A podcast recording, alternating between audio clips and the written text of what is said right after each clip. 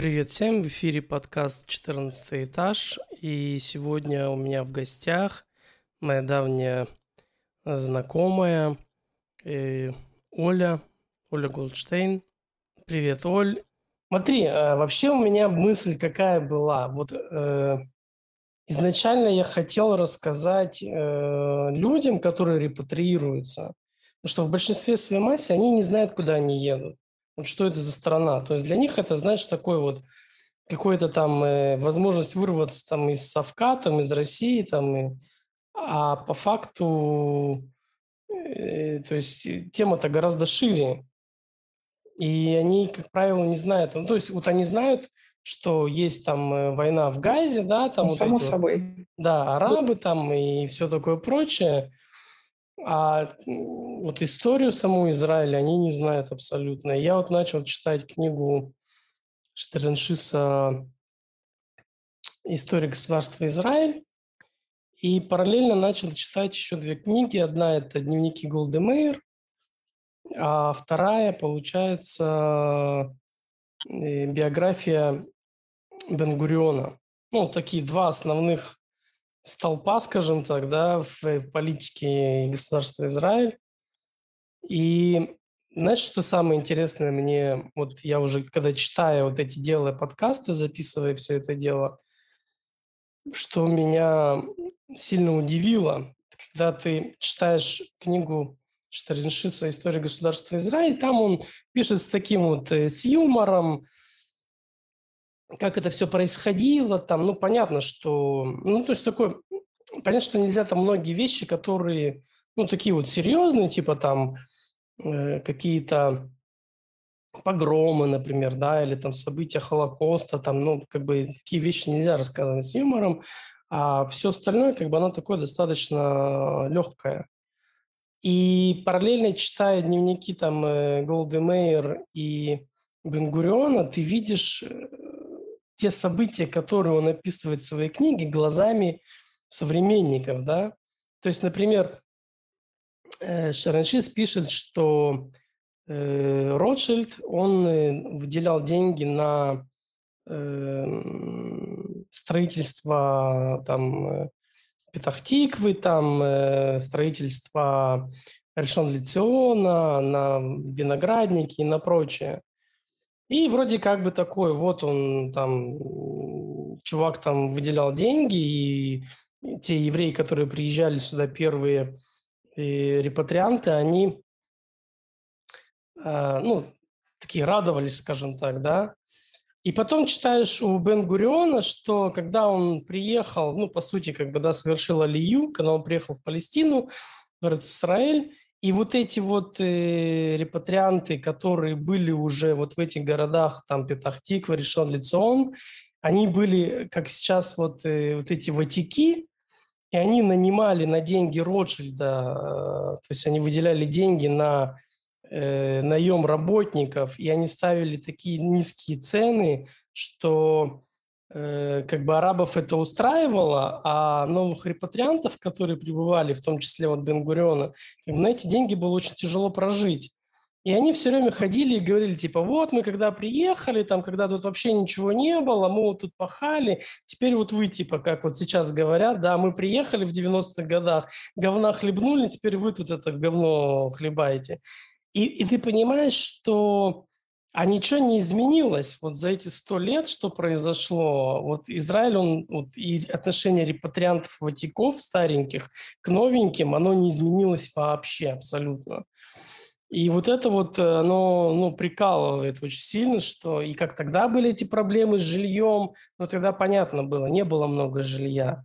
И там Бенгурион снимал какое-то там э, непонятное там э, сарай, где он там жил, там они там пятером, четвером жили там. И он там работал на этих апельсиновых рощах, там соревновался с этими э, арабами по работе. Вот. И ничего не изменилось по факту.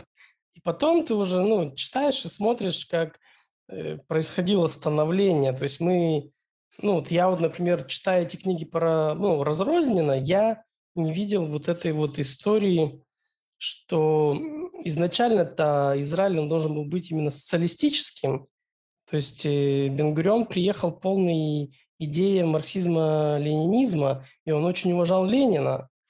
И он как бы хотел строить именно государство Израиль как э, социалистическое государство. Потом он уже отошел от этого всего.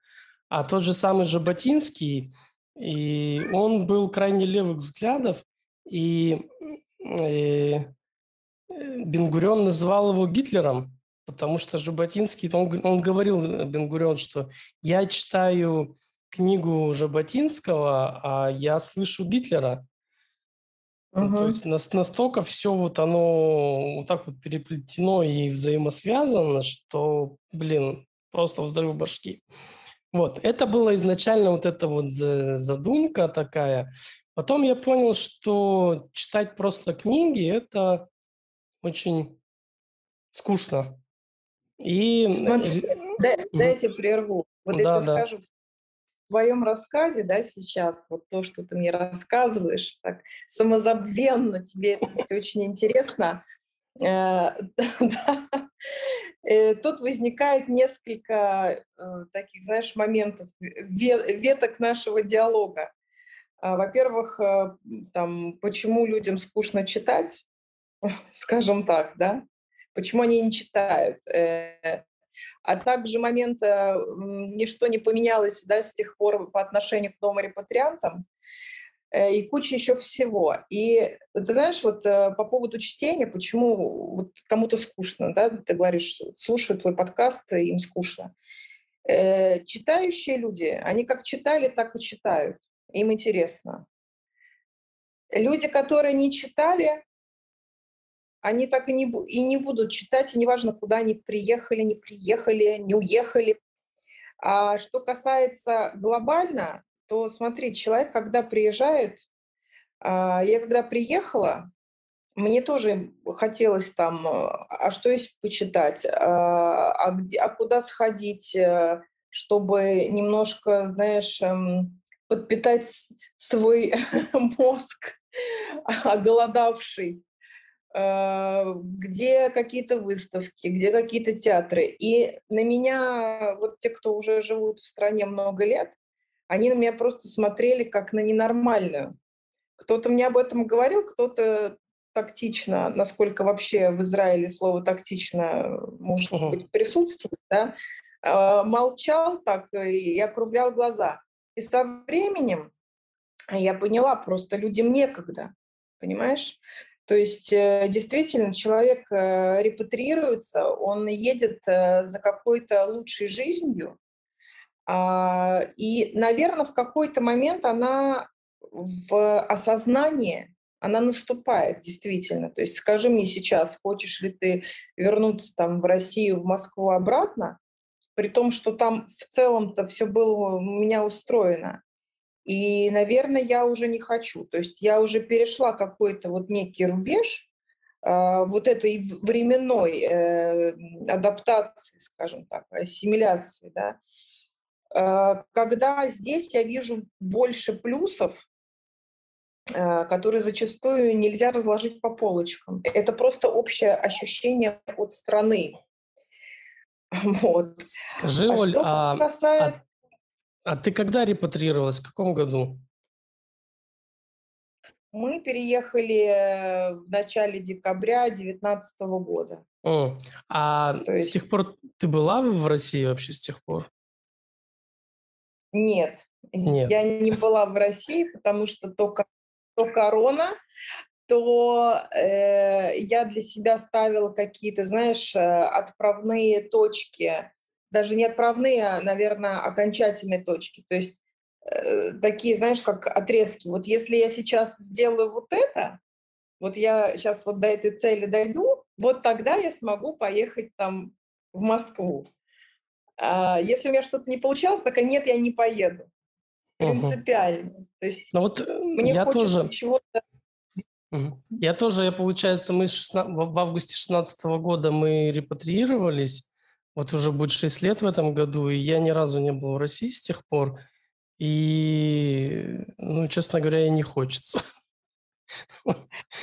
Но в целом, да, но мне, знаешь, мне очень интересно испытать вот это ощущение, о котором многие мне рассказывали, когда ты приезжаешь вроде бы в свой родной город, в место, где ты родился, где вот, ну, вот просто вот все-все-все, и вдруг то, что для тебя было вот таким близким, родным и знакомым, ты начинаешь смотреть совершенно другими глазами.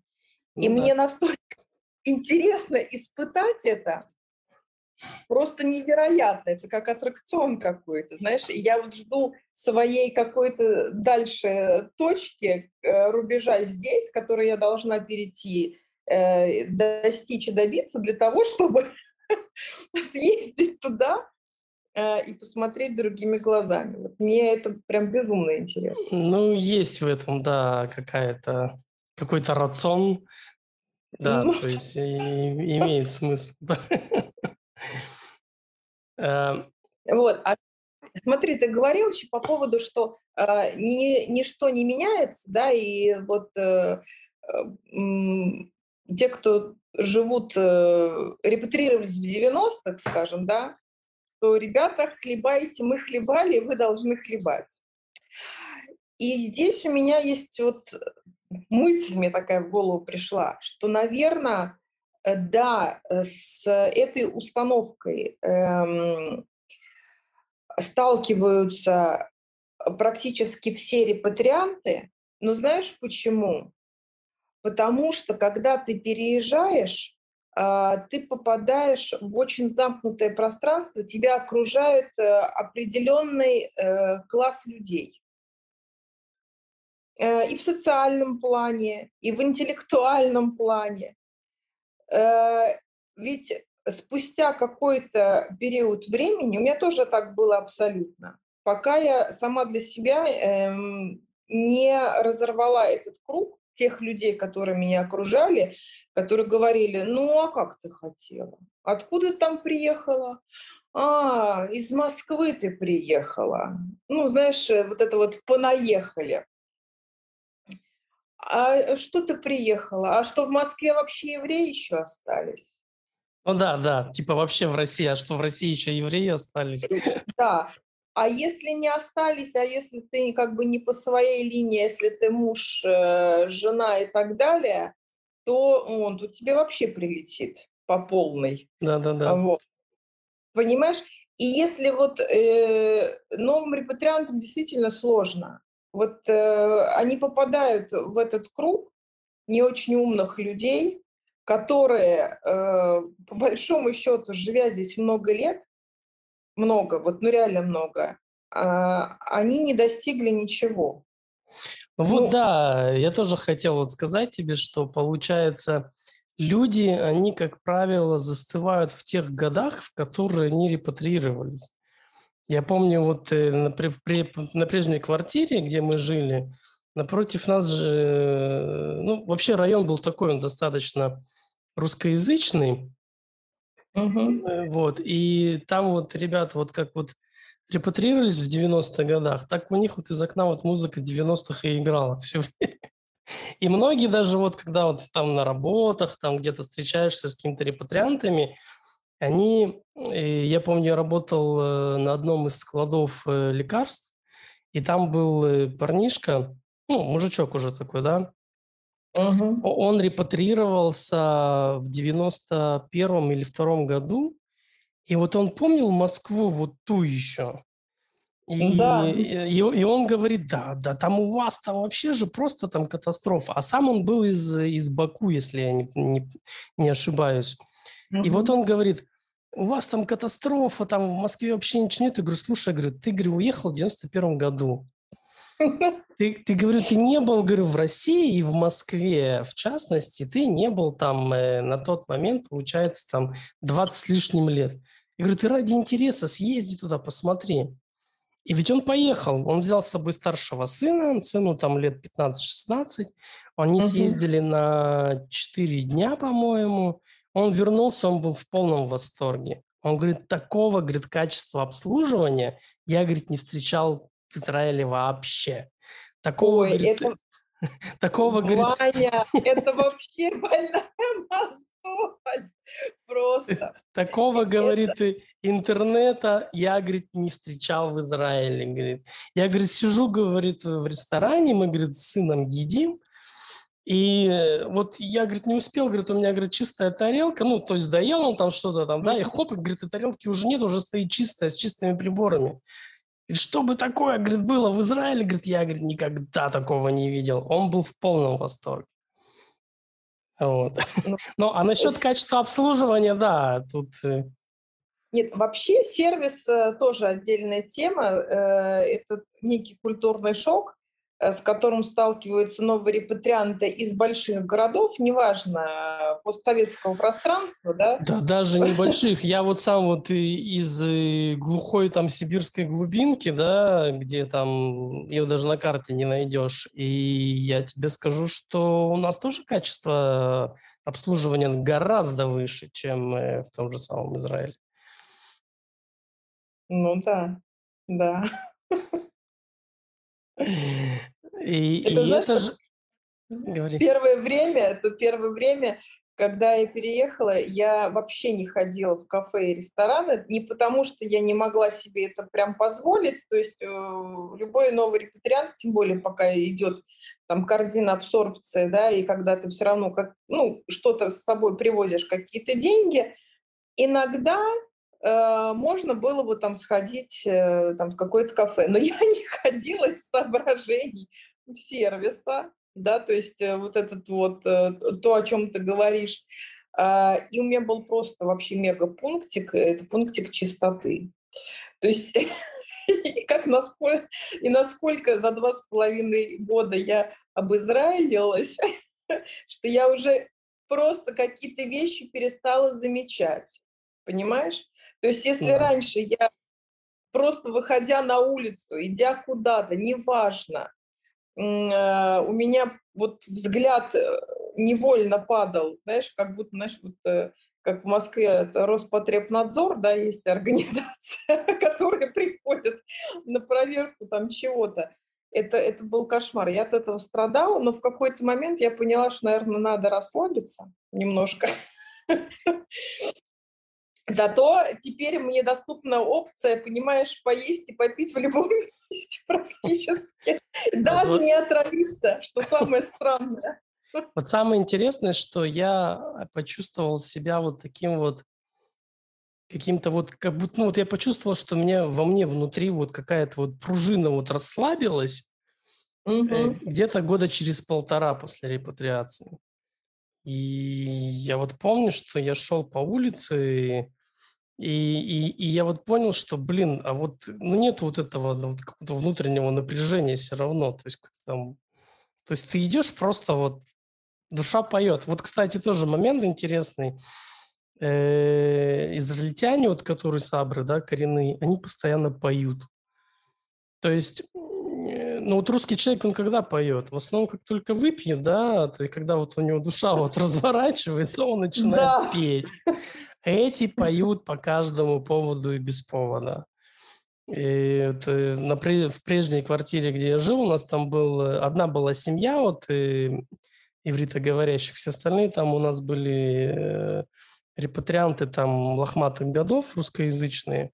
И он, mm-hmm. он, он, он спускался по ступенькам и пел, или там поднимался и пел, в шаббат пел, пятницу пел там, ну, наверное, каждый день пел, и каждый день не слышал, потому что на работе был. И также вот на, на работе, где я сейчас работал, на складе, там, э, ну, они поют постоянно. И это тоже Есть, как да. какой-то вот, да, и какой-то вот, э, э, как это сказать по-русски, э, какая-то вот, э, ну... Ну, знаешь, это какая-то внутренняя свобода. Да, характеристика именно как вот человека, который вот именно свободен, да, вот он свободен от предрассудков, то, то есть ему совершенно по барабану, что о нем думают, и, и вот это вот, э, есть это выражение вот это на иврите, да, моих патли, типа, а мне какое дело вообще? И вот оно, uh-huh. вот, вот это вот выражение, оно как бы везде и во всем.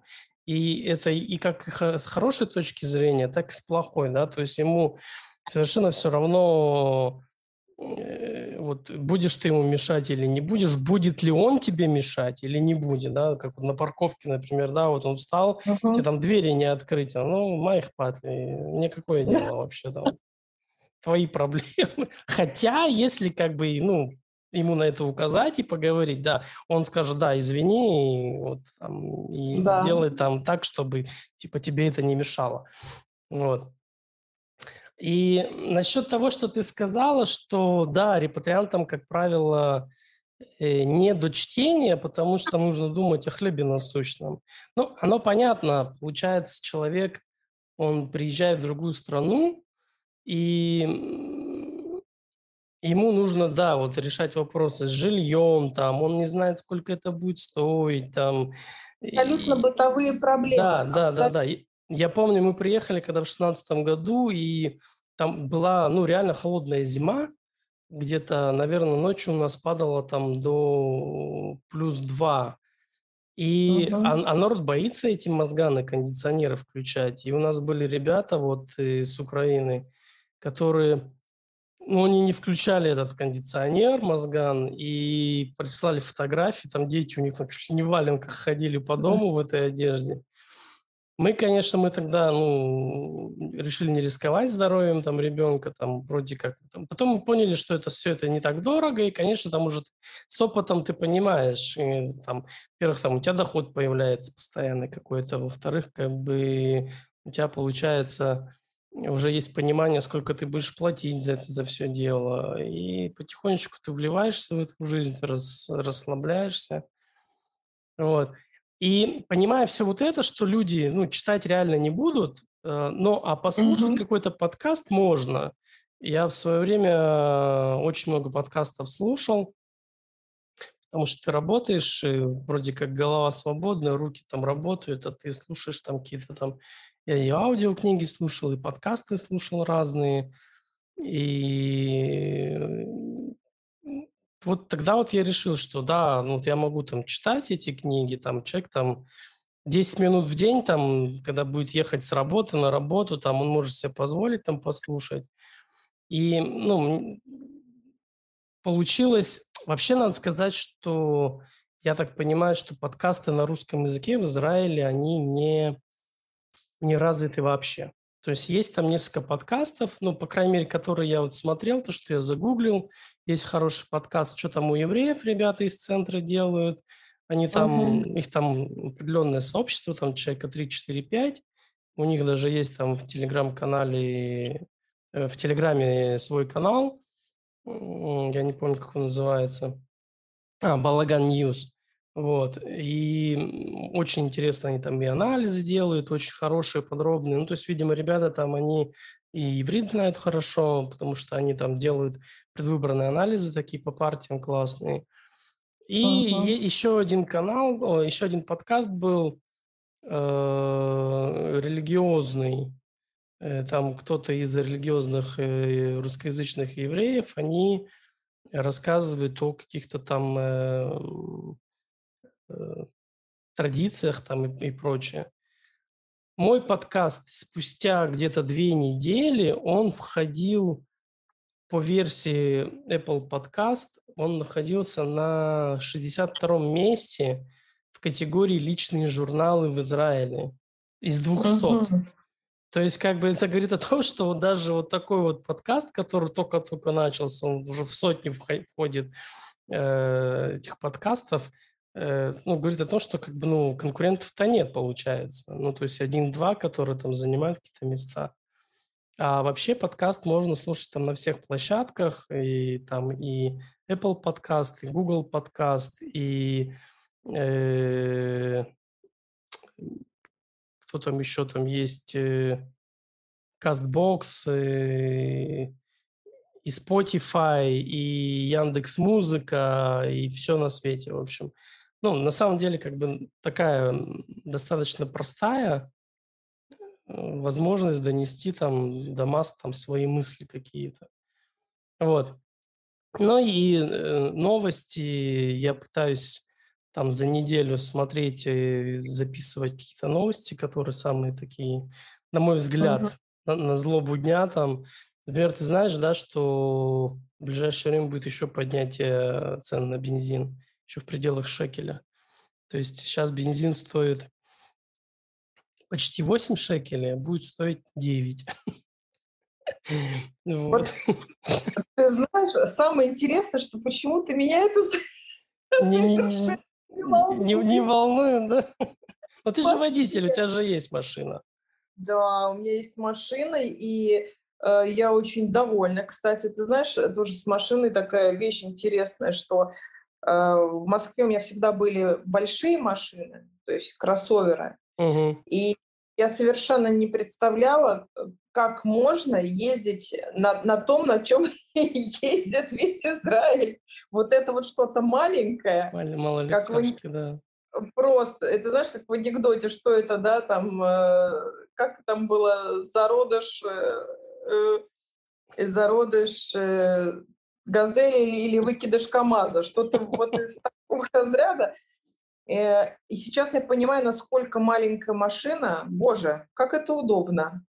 Это просто, просто великолепно. Ты везде припаркуешься, ты везде пролезешь. Э, идеально. Но вот бензин меня почему-то не сильно волнует. Ну, видимо, потому что у тебя расход небольшой, и ты недалеко ездишь. Да, да наверное, да.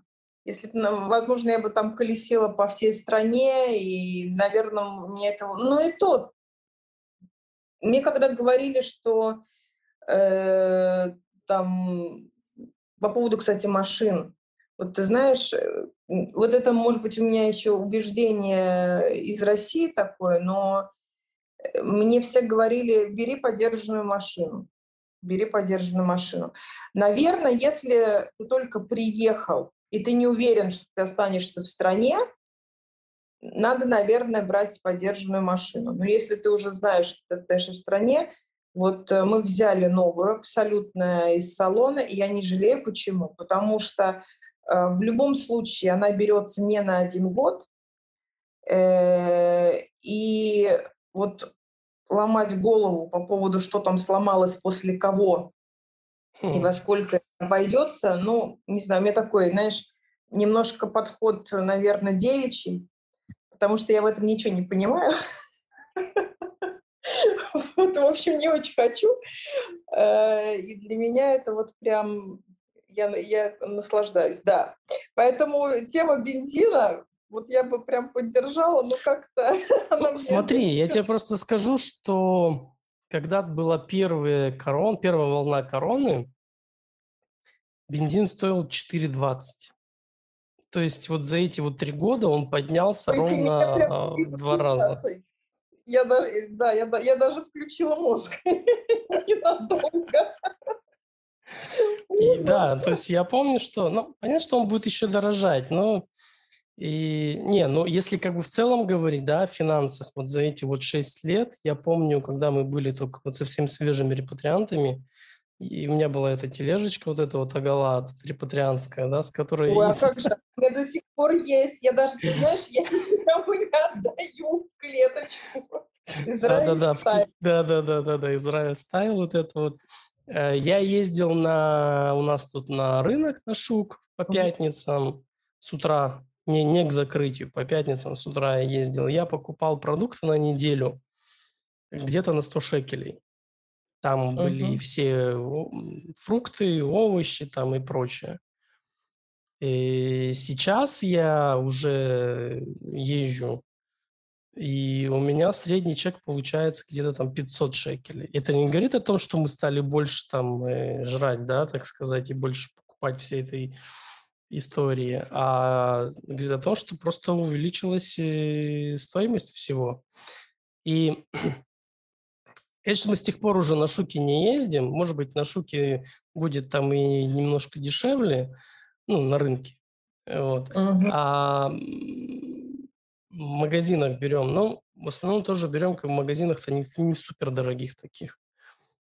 Там вот есть, я не знаю, у вас есть, нет, э, сеть такая Ошрат, магазин, она очень такая датишная, а, религиозная, и там и кашрут как положено, все. И ну вот, ну, я покупаю там, потому что там очень хорошее соотношение цена-качество. Вот, и, короче, получается, что... Ну, я сбился в смысле, короче. Нет, по, по поводу э, роста цен. А, ну да, вот цен. И сейчас, кстати, они хотят э, поднять, из законопроекта поднять минимальной э, оплаты труда до 40 шекелей. Э, да, вот. С одной стороны, вроде как бы типа, да, классно, а с другой стороны, при подъеме минимальной оплаты труда до 40 шекелей, насколько подскочит вся стоимость да. всего. Угу. Потому что ты-то приехала, уже была минимальная стоимость минимального часа, там 29-12, наверное, да, была уже, когда ты приехала? Она, да, но она Потому что когда я приехал, стоимость часа была 25 шекелей. Ой. Да. Я успел поработать еще на 25 шекелях, потом оно поднялось до 29 шекелей. Ну и, соответственно, как бы там с, с поднятием цен, ну, стоимости, минимальной стоимости оплаты труда поднимаются и цены на все остальное. С поднятием цен на бензин, ну, соответственно, поднимется все остальное. Вот. И, э, так что это такое себе. Хотя мне что нравится мне в Израиле, э, цена на бензин в Израиле, оно, она ну, прямо пропорциональна стоимости нефти. Если нефть растет, растет и бензин. Нефть падает, бензин тоже падает. Чего не скажешь про Россию. Там не падает Там, там не падает ничего и никогда, да, да, да, да. да. Вот. Так что вот так. Ладно, наверное, что, будем заканчивать на сегодня? Да, спасибо. Друзья, если вы хотите стать участником э, нашего подкаста, если вы с чем-то не согласны, с тем, что сегодня услышали, и хотите высказать свою точку зрения, или наоборот, если вы согласны и хотите высказать свою точку зрения – Пишите в комментарии к подкасту или на электронную почту подкаста. Я буду очень рад э, пригласить всех желающих